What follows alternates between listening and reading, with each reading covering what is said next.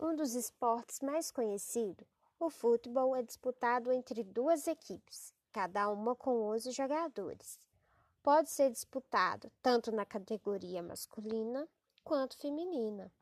O futebol mais comum é o de campo, mas também temos o de quadra e o de areia. A partida é dividida em dois tempos de 45 minutos.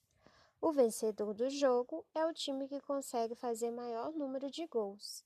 Nas Olimpíadas de Tóquio 2020, o futebol brasileiro masculino se destacou, ganhando assim a medalha de ouro.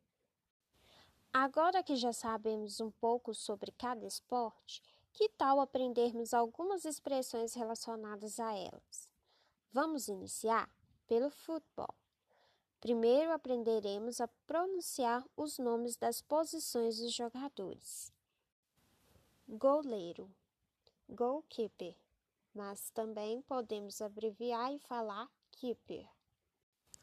Os jogadores de defesa chamamos de defense.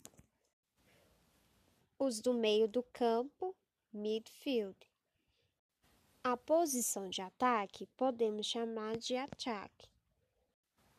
O reserva é conhecido como substitute ou reserve. O árbitro é chamado de referee. O técnico pronuncia-se coach. Agora que já sabemos os nomes das posições dos jogadores, vamos aprender as principais jogadas do futebol?